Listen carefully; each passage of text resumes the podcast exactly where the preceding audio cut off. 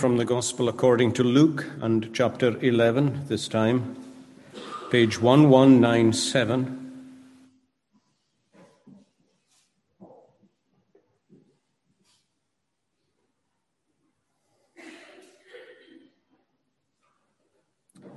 And uh, in the passage we read, the Lord is responding to an accusation, and that he is actually in league with the devil, and that the power he is exercising is a power that he has received from the devil.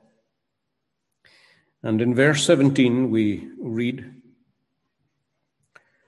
But he, knowing their thoughts, said to them, Every kingdom divided against itself is brought to desolation, and a house divided against a house falls. If Satan also is divided against himself, how will his kingdom stand? Because you say, I cast out demons by Beelzebub. And if I cast out demons by Beelzebub, by whom do your sons cast them out? Therefore, they will be your judges. But if I cast out demons with the finger of God, and I think that is a reference to his own finger when he would perform the miracles, then surely the kingdom of God has come upon you. When a strong man, fully armed, guards his own palace, his goods are in peace. But when a stronger than he comes upon him and overcomes him, he takes from him all his armor in which he trusted and divides his spoils. He who is not with me is against me, and he who does not gather with me scatters. When an unclean spirit goes out of a man, he goes through dry places seeking rest and finding none, he says, I will return to my house from which I came. And when he comes, he finds it swept and put in order. Then he goes and takes with him seven other spirits more wicked than himself, and they enter and dwell there. And the last state of that man is worse than the first. Again, we pray the blessing of God on the reading of His own word. Uh, now, with a view to God's help, let's uh, turn to the text that we were looking at uh, this morning in John chapter 19 and verse 30. So, the Gospel according to John, again in the Church Bible, that's page 1248. 1248. John chapter 20.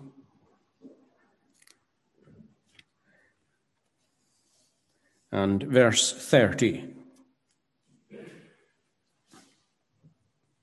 Verse 30 So when Jesus had received the sour wine, he said, It is finished.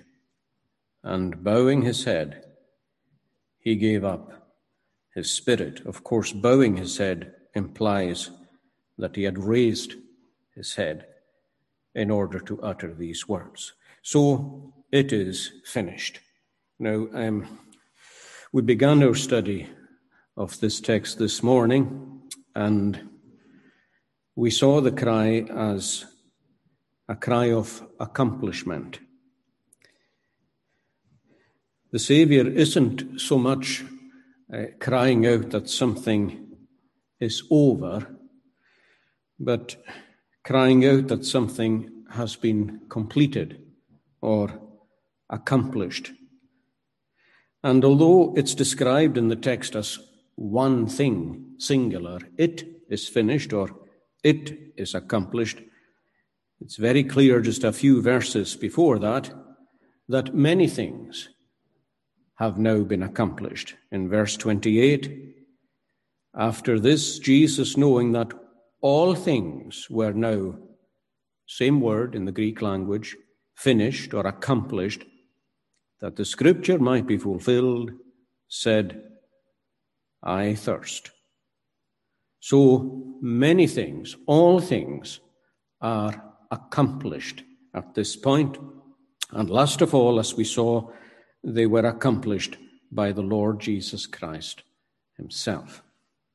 You'll remember that Christ is quoting when he says it is finished. He is quoting from the end of Psalm 22, where his own people in generations to come are saying, He finished it. He has done it, or He has accomplished it. And reciting the psalm on the cross, the Lord then affirms it by raising his head and saying, It is finished, or I have finished it. So I have accomplished all things is really inside these words, it is finished. Yes, it is finished, but I have accomplished all things. Now, we began in the morning to answer the very obvious question what things did the Lord accomplish? What does he see himself at this very point, just when he is about to expire on the cross? What is it that he sees himself as accomplishing? And we saw that, first of all, uh, taking an overview of it, he has accomplished his own life. He hasn't simply lived his life, he has accomplished it. In other words, his life had a great goal and a great purpose, and he fulfilled it.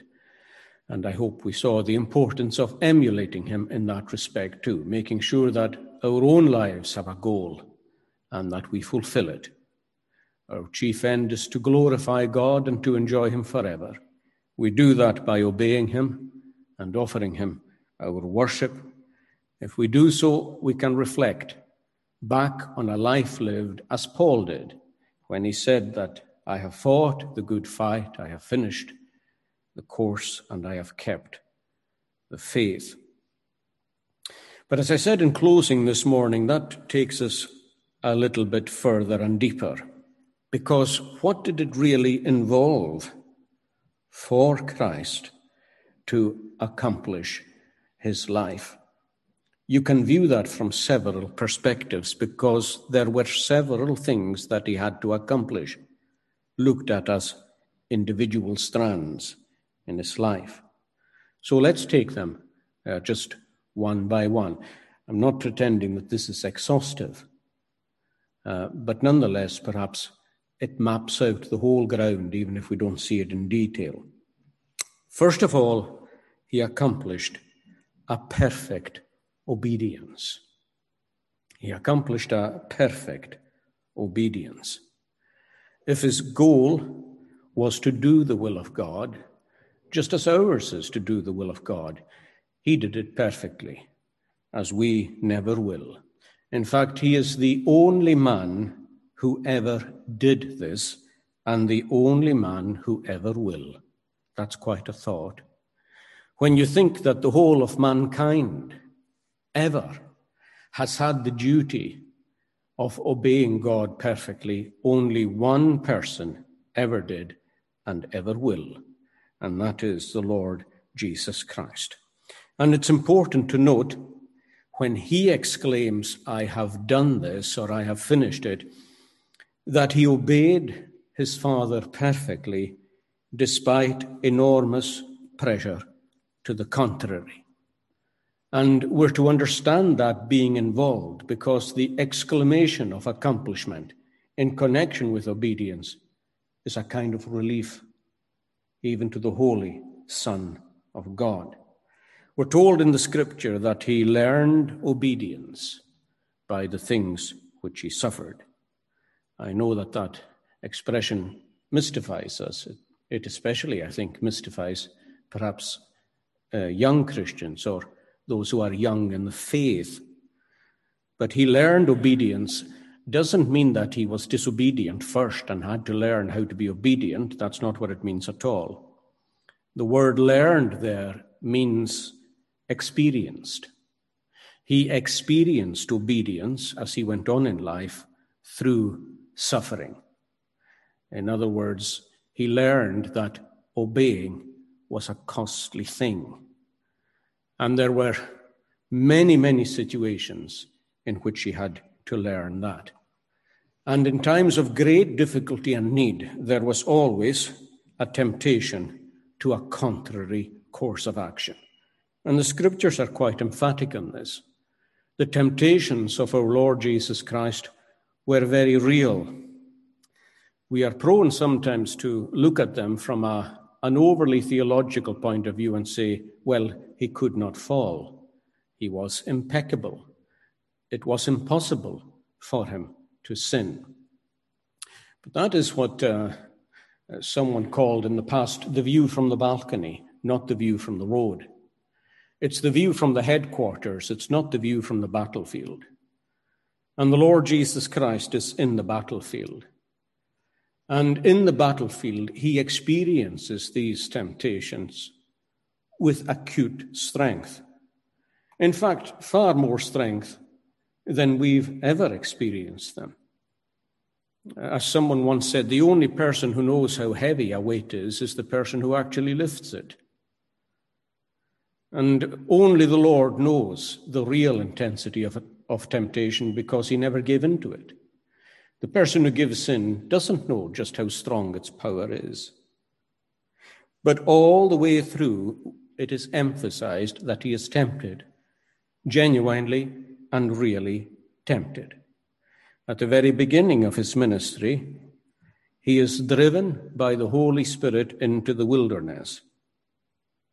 And after 40 days of fasting, the devil calls on him to feed himself. If you are the Son of God, command that these stones become bread. The devil is not there really making him doubt that he is the Son of God. What he's getting him to do is to misuse his power as the Son of God. In other words, if, in the sense of since, if you are the Son of God, well, since you are the Son of God, if this is indeed who you are, well, do this. It lies within your power, it's not beyond you. Why shouldn't you eat? Why should the Son of God ever be hungry? It doesn't hurt anybody to turn stones into bread. Do it and satisfy yourself.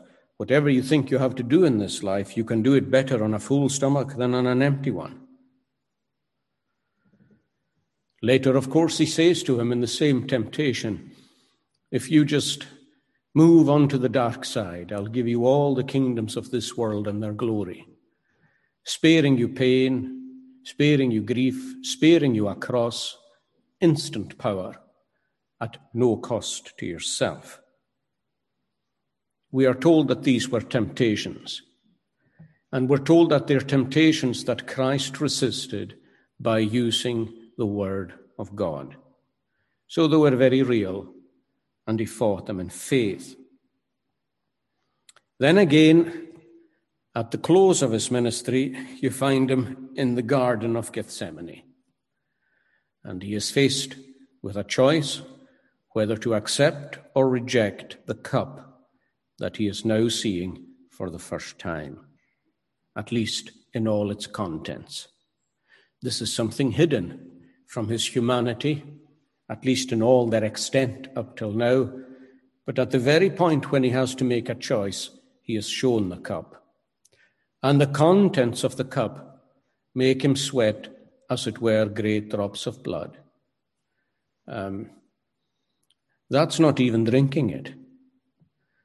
That is simply seeing it in advance. But he is shown the cup because it is at that particular point that he must either accept it or reject it. I'll come to this in a second because I, I, may have said before, I'm sure I have, I believe it very strongly that Gethsemane is an extremely important point in the life of the Lord a point at which he becomes the sin bearer voluntarily, the point at which he agrees to undergo the sufferings and to experience the wrath of God without mitigation. So he must accept it or reject it.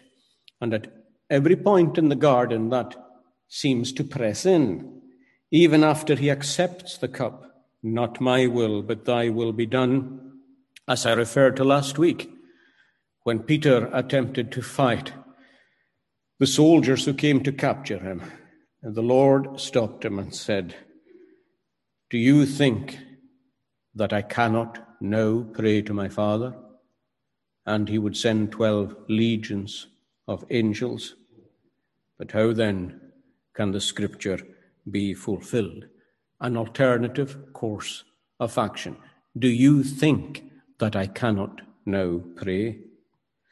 And even on the cross, at the very last minute, come down and save yourself. Come down and save yourself.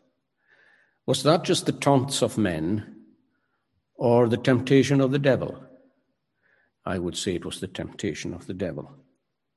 So there is a conscious choice of obedience that the Lord makes at every point in time, in spite of a huge pressure to the contrary. So that's important. He learned obedience by the things that he suffers. And he obeys right up to the end. As Paul says to the Philippians, he became obedient even to the death of the cross.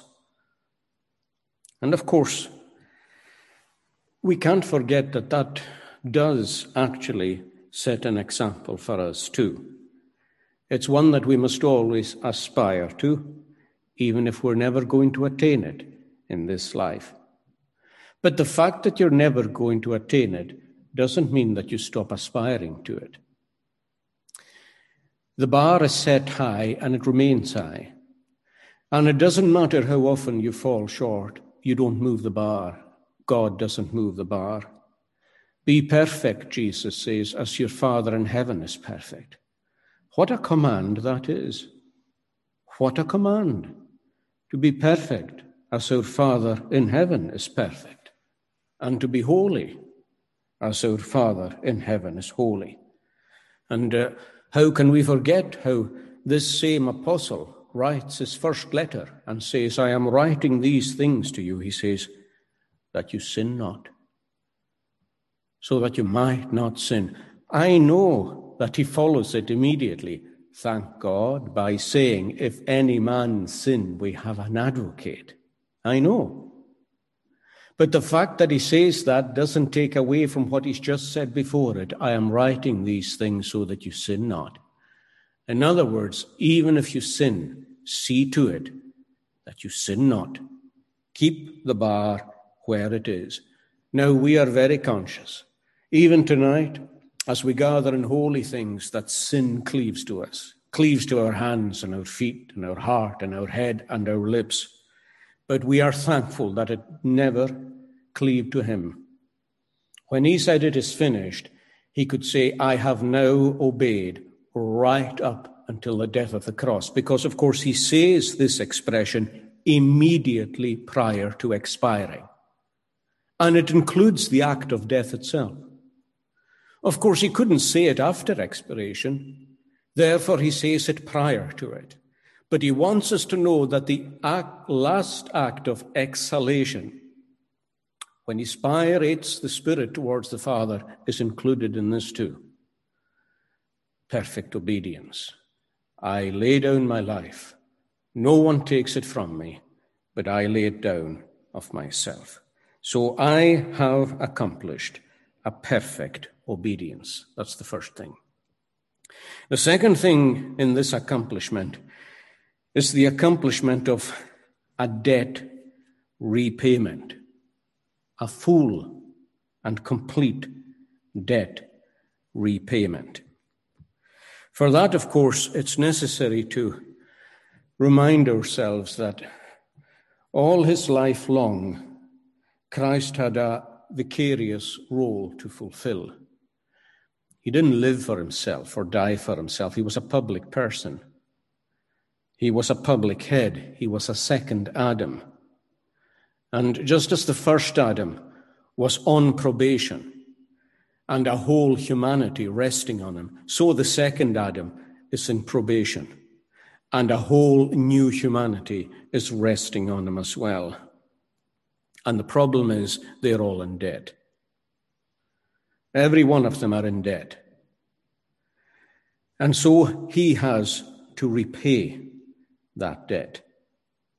And repaying that debt involves far more than living a perfect life. If he could live a perfect life and simply impute that to them, well, that would be fine. But what does that do for their debt? What does that do for the sin that they've all committed in all its blackness and hellishness against God? What does it do for that? Nothing. The imputation of a perfect life doesn't cancel out a debt. Something else is required to cancel out the debt. And that is the suffering of the wrath of God, standing where they should have stood, or where you should have stood. Maybe you're still standing in that. Maybe tonight it's true of you that you are now under the wrath of God, and all that awaits is for that wrath to be poured out upon you in full fury without mitigation, and without end. But all of us deserve it anyway. But for him to rescue this new humanity meant a repayment of debt as well as living the perfect life. And that, to go back to what I said earlier, that is what makes Gethsemane such an important moment in the life of the Lord when he agreed to take the burden of sin upon himself. Now, I'm conscious that most people think otherwise. And therefore, what I say, I have to say humbly, because better men than me have thought otherwise. But I can only speak as I feel led and as I believe. But I believe with all my heart that it was at that moment that our Saviour became the sin bearer. He was always designated to be the sin bearer, but there was a point of time at which he became that. The Old Testament ritual is very important. The animal is selected, the animal is observed, the animal is inspected. And when the time comes for the offering, the imputation takes place.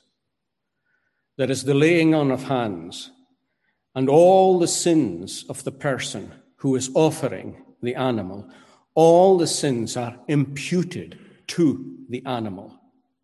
Of course, the animal is representative of Christ. And from the moment of imputation, that's a dead animal. All that awaits is to take that animal to the place of slaughter. Now we must follow through that symbolism. If we are going to say, as most people say, I confess that, that Christ was a sin bearer from his birth, that means that all the sins of his people are on him as a child, which means that the wrath of God is upon him as a child. Do you believe that? Do you believe that the wrath of God is upon the Lord Jesus Christ as a child? I don't believe that for a moment. He suffered in this world, of course he did. He was the holy Son of God in a sinful world. What else can you do but suffer? But there is a difference between those sufferings and the sufferings that take place from Calvary and beyond, from Gethsemane and beyond. Sometimes those sufferings are for a particular reason called the passive obedience of Christ. Now, some people have questioned uh, that descriptive term, and I understand why. But it does make an important point. It makes an important point that from Gethsemane onwards, Christ is yielding himself. Prior to that, nobody can touch him. Nobody can touch him. From that point onwards, nothing happens but wave upon wave of suffering and calamity. Why? Because he's taken the cup. He has assented to it.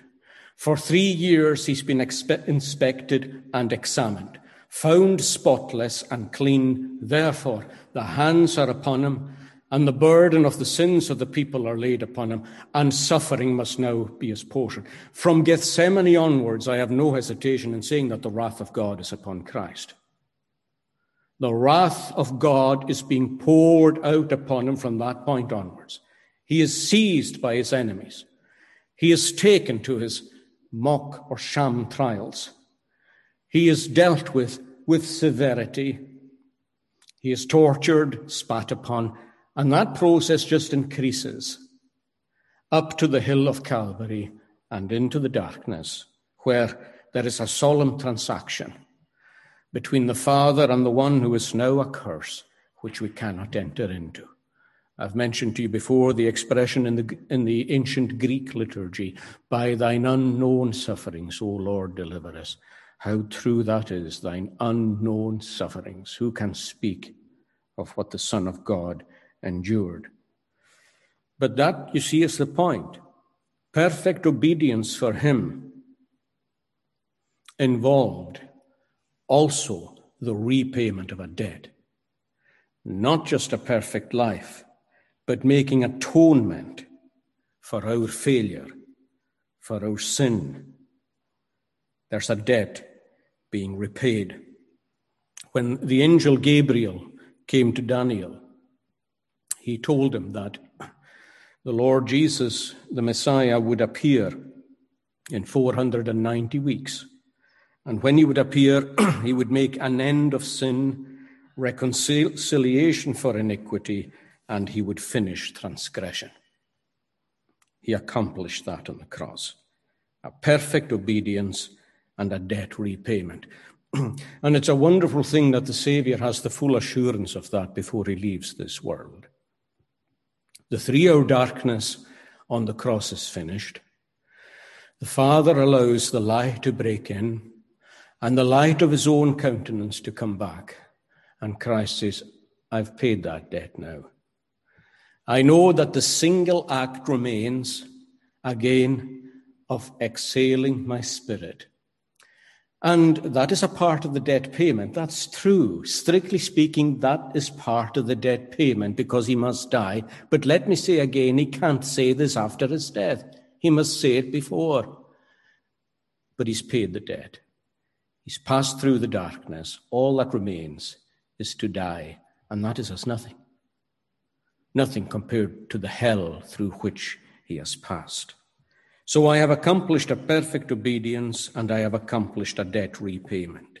Third, and because of that, he can say that I have accomplished a righteousness. A righteousness.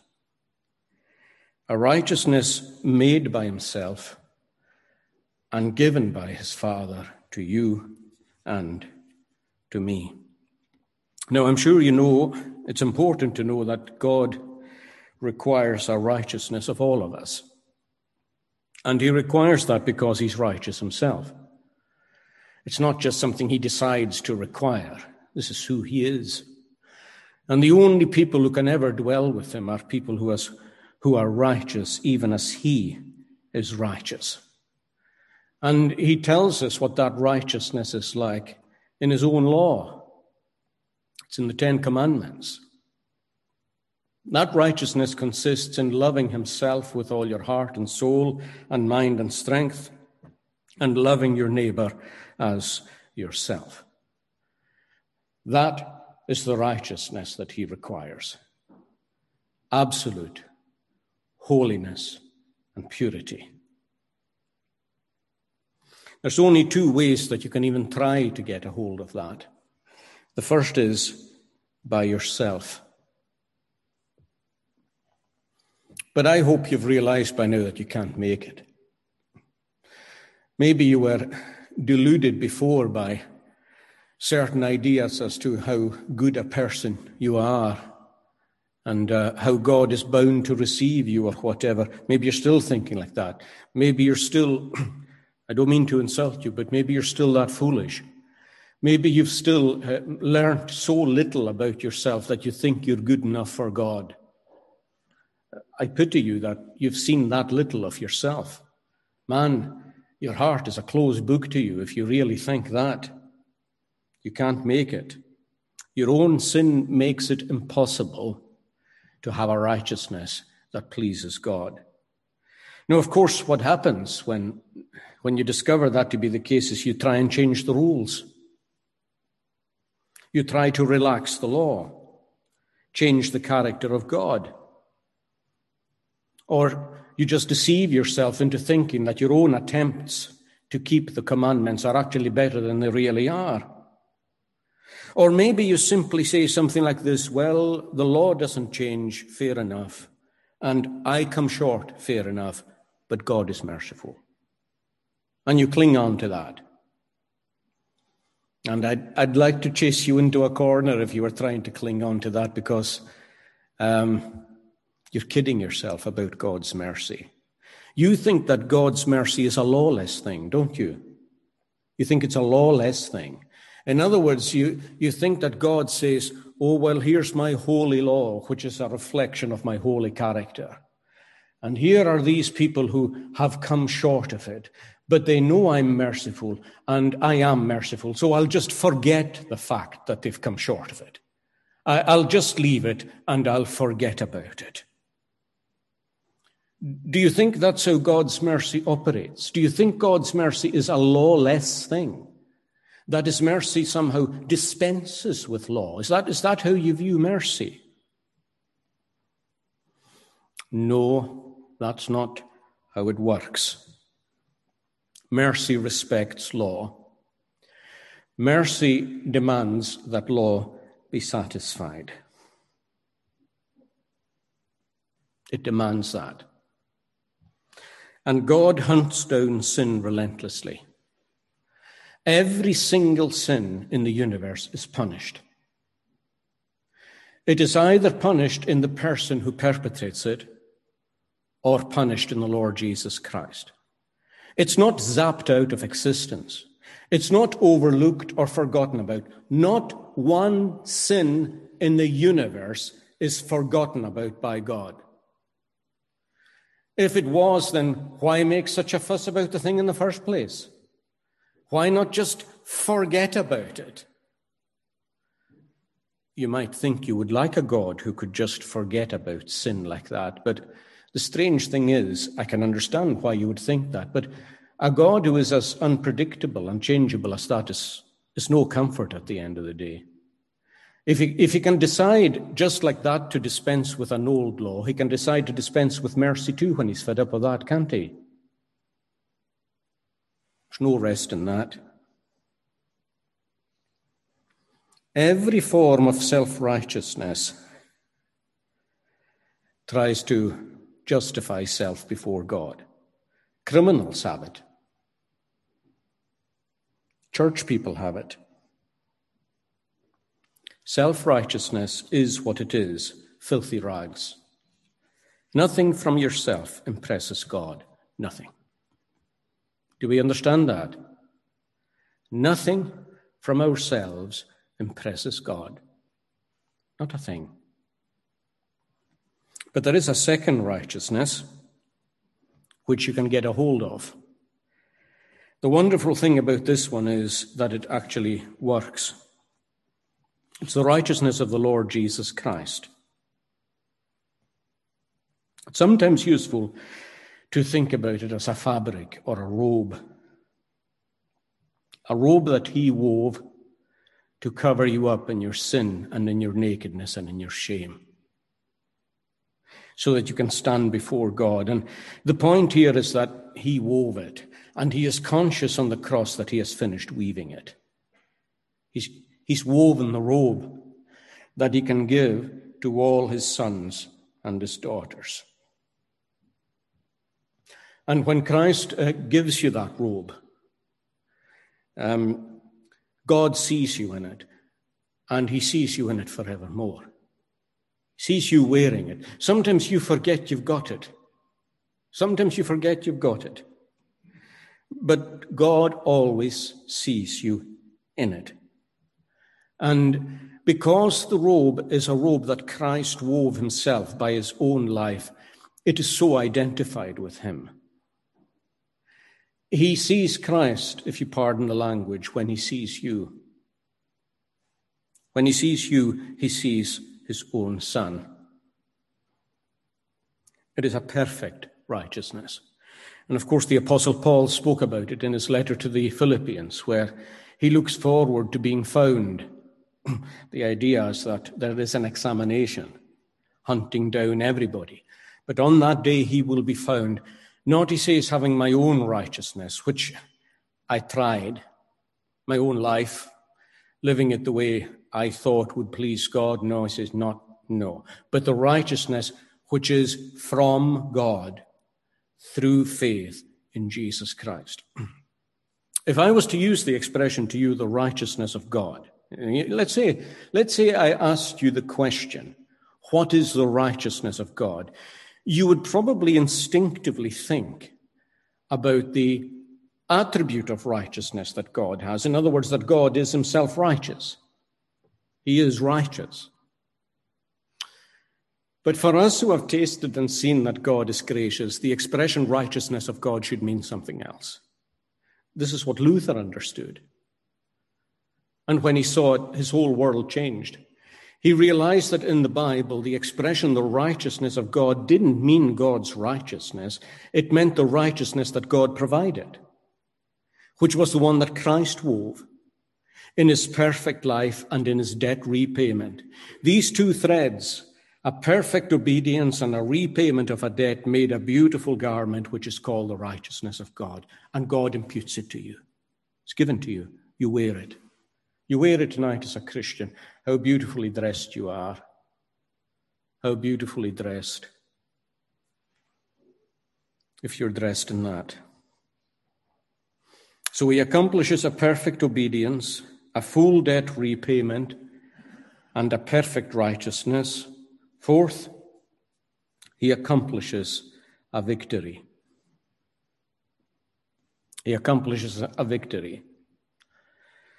Up until this point, say AD 30, let's call it AD 20, well, uh, 32 or 33, there is a cosmic battle being fought between the powers of darkness on the one hand and the powers of light on the other.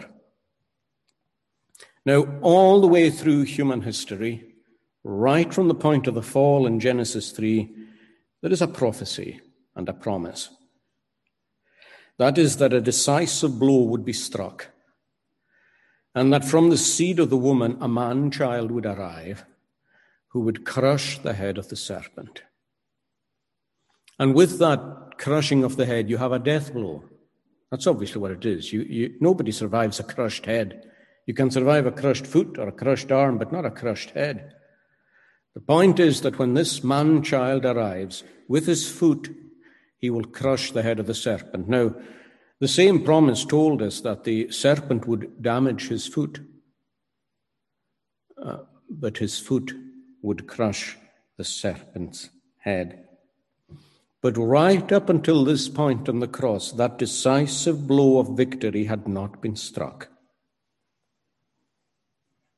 And it's only when he expires on the cross that he defeats the devil, the powers, and the principalities. I, if I be lifted up, will draw all men to me. In connection with that, he says, Now is the prince of this world cast out you may remember a few months back we looked at that text in detail. Now is the judgment of this world, Jesus says. That, and in saying that, he's speaking about the cross. He's saying that in the last few days of his life. Now is the judgment of this world. The word judgment there in the Greek, uh, crisis, is to be understood in its original signification.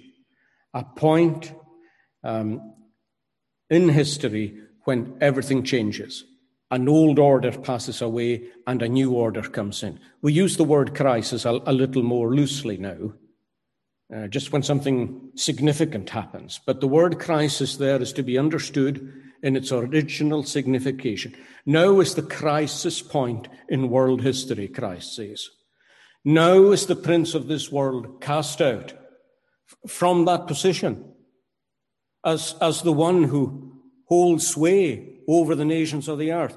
Now is he cast out. And I, I, as the new prince, Messiah the prince, I, if I am lifted up on the cross, in the resurrection, in the ascension, I, if I am lifted up and exalted, I will draw all men unto myself. The cross is victory. The putting of the stake into the skull, Calvarium. Cal- Calvary is the place of the skull, Golgotha. Is, is there not symbolism in that? When, when the cross is put into the ground, is, is there not a picture there, a, a vivid picture of the crushing of the head of the serpent, even by the very weapon of his humiliation and his shame? Was it, was it not Hugh Martin who said that, that, that he took the cross and turned it into a sword? At that very point, victory is won. It's interesting that even Paul says that the sins that had been forgiven people prior to that point were only provisionally forgiven. Now, that may sound a, a rather strange thing to say, but in Romans 3 and verse 25, when Paul is speaking about the cross and he's speaking about Christ, he says, he says of Christ that whom God set forth, displayed as a propitiation, a wrath deflector, by his blood to demonstrate. Now, listen to this. God, through the cross, is, quote, demonstrating his own righteousness because in his forbearance, God had passed over the sins that were previously committed. Previous to what? Previous to the cross. Uh, the sins of Abraham, the sins of Isaac, the sins of Jacob, the sins of Moses, the sins of David. God, in his forbearance, had passed over these sins. Now, to demonstrate at this present time, that's the time of the cross, his righteousness, that he might be just and seen to be just, and the justifier of the one who has faith in Jesus. Now, what that's saying, well, at least I can't get any other meaning out of them than this that the forgiveness that all these people received was provisional. Because the actual act that was saving them had not yet been accomplished. Now, I know, I know that it would be accomplished. I know that it was absolutely set in stone. It was written in the book. It was in the eternal decree, and it was going to happen. And it's certainly on the basis of that that they were all in glory, all these people. But nonetheless, Paul draws attention to the fact that God had passed over their sins in their forbearance, and now he is seen in the cross to be just and the justifier of those people. That's when the victory was won. And the whole host of heaven knew that themselves. The head was crushed. So he accomplished a victory.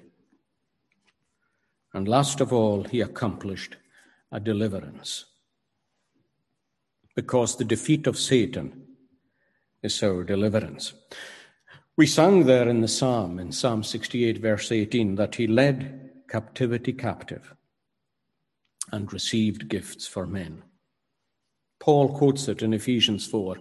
Uh, it's quite difficult to tell, in a way, when you're reading the psalm or singing it, that it's about Christ's ascension, but that's emphatically what it's about. When the psalmist says that he ascended up on high and led captivity captive, Paul tells us that is a reference to God's ascent, to Christ's ascent to heaven, leading captivity captive. Uh, there is a debate about who the captives are. But I think the meaning is this that we were in captivity. We were in captivity to sin, to Satan, and to death. And because of what Christ accomplished, he has delivered us from that.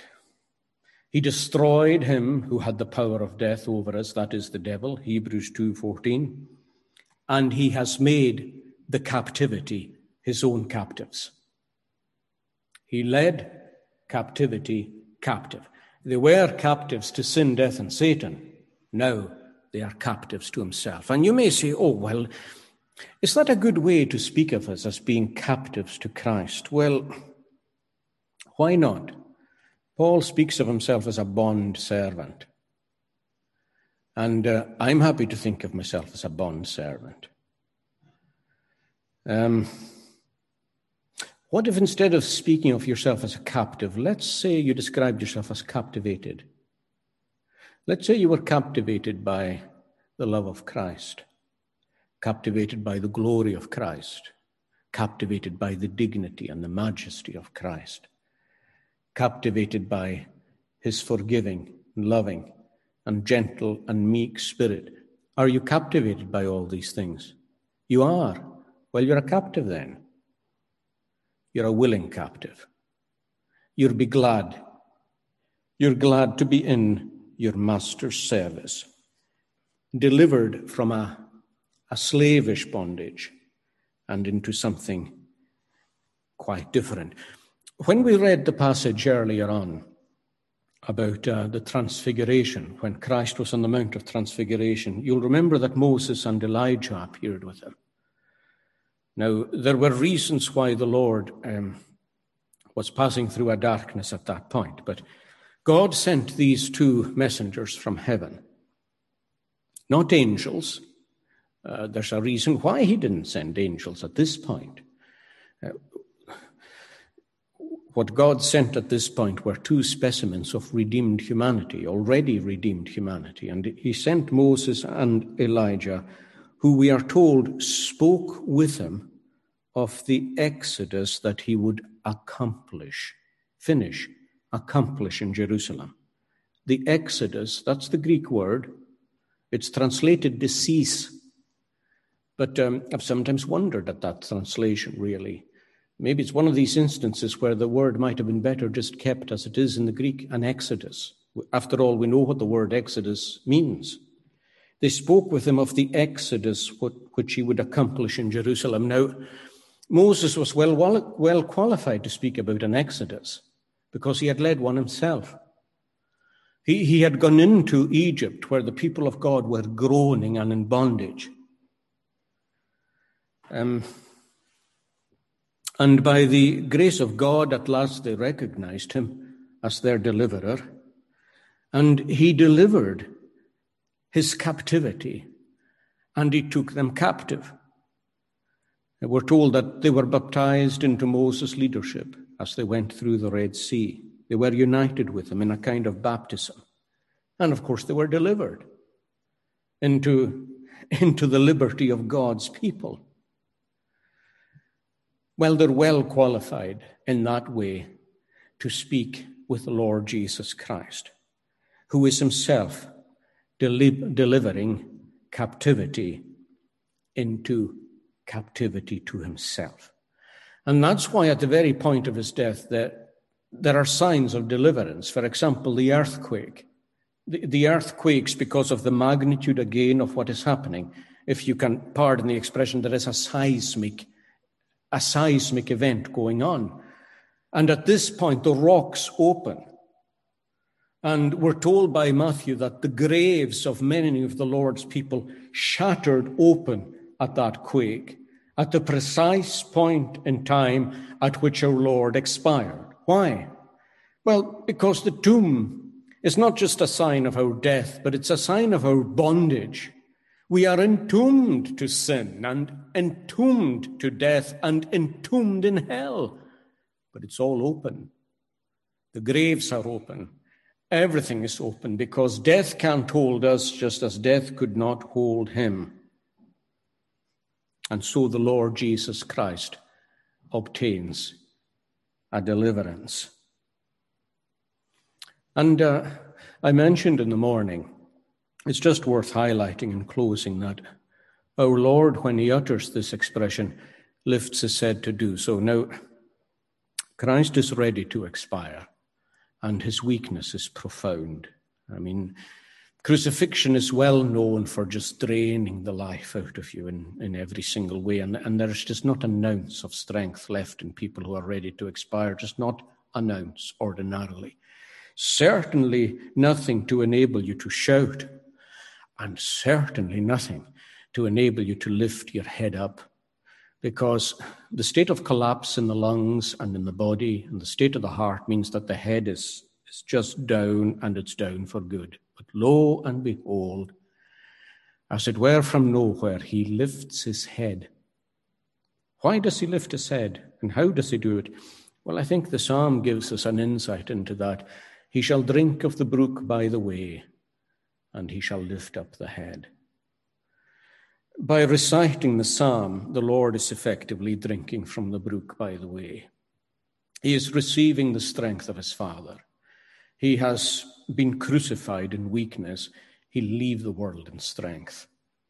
And the Lord imparts strength. I mean, Samson famously got strength for a final act of triumph over the enemies of the cross. Well, the Lord receives the same. He receives this strength and therefore, having drunk of the brook, by the way, he lifts up his head in triumph. And he says, I have accomplished it. I've accomplished my life. I've accomplished a perfect obedience. I have accomplished a full debt repayment. I have accomplished a perfect righteousness, which is imputable. I have accomplished a victory, and I have accomplished the deliverance of all my people from sin and from death and from hell. And I have done that alone. And of course, as I mentioned, Psalm 22 in the morning closes with all God's people down through the ages saying that very thing. Perhaps you can turn to the psalm. We're just going to sing it in conclusion anyway. Just turn to it in your psalm book in Psalm 22.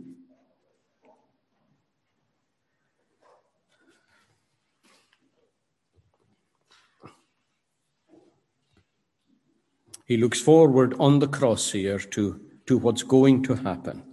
And in the last two verses, he, he says this A seed shall serve as due to him. That's page 229. And, and think of him, friends, on the cross saying this. Think of him saying this just moments before he expires. A seed shall serve as due to him. Unto the Lord it shall be for a generation. That's living generations reckoned in every age. They shall come. Yes, they shall come into being. That's not what he means, but they shall come to him and they shall declare the Messiah's truth and righteousness unto a people yet unborn. Tetelestai. He has done it. He has finished it. So that puts the declaration onto us. It's your duty and mine to declare it to each other and to declare it to, declare it to the world to come. And what better way to declare it than to sing it? As we do tonight, this is one of the great blessings of singing the words that he wrote and the words that he prayed and the words that he sang. Let's declare to each other that he has finished it. So we'll sing the last uh, three stanzas of the psalm and we sing to the tune Morven. Uh, let's stand to sing.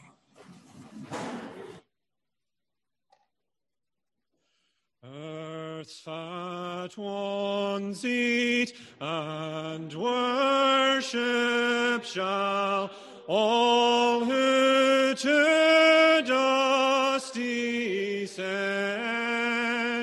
shall bow to him.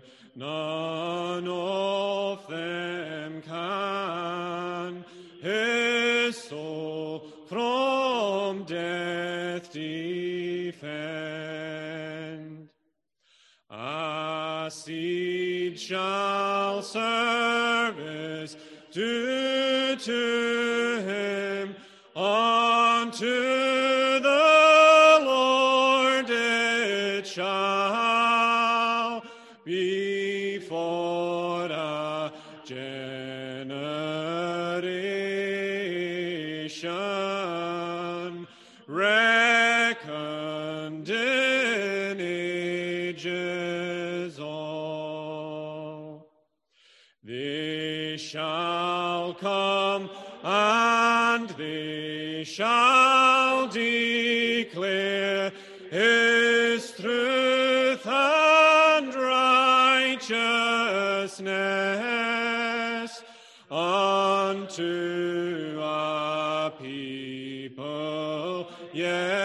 yet unborn, and that he hath done this.